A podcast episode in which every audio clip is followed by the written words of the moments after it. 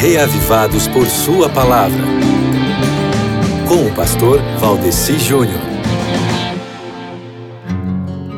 Olá, meu querido amigo ouvinte reavivado, leitor da palavra de Deus. Eu imagino que uma das razões pela qual você procura o conteúdo bíblico todos os dias é porque você já deve ter entendido que o Senhor tem um plano para a sua vida e então você quer seguir é, este plano até estar um dia no céu.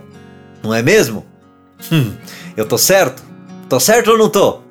Então, então olha só, isso é uma coisa tão certa que pode ser vista na Bíblia, inclusive na leitura de hoje, sabia?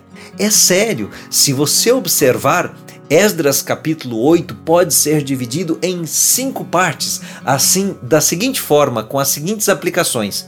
Primeiro, nós temos aqui a lista dos que voltaram com Esdras, do verso 1 ao verso 14.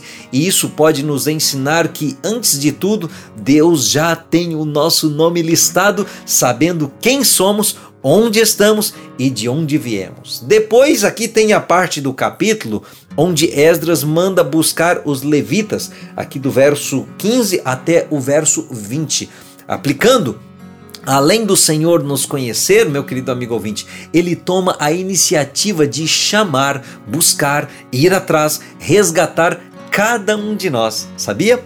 Agora, do verso 21 ao verso 23, nós temos aí o jejum. Olha, uma vez chamados por Deus, nós devemos nos consagrar.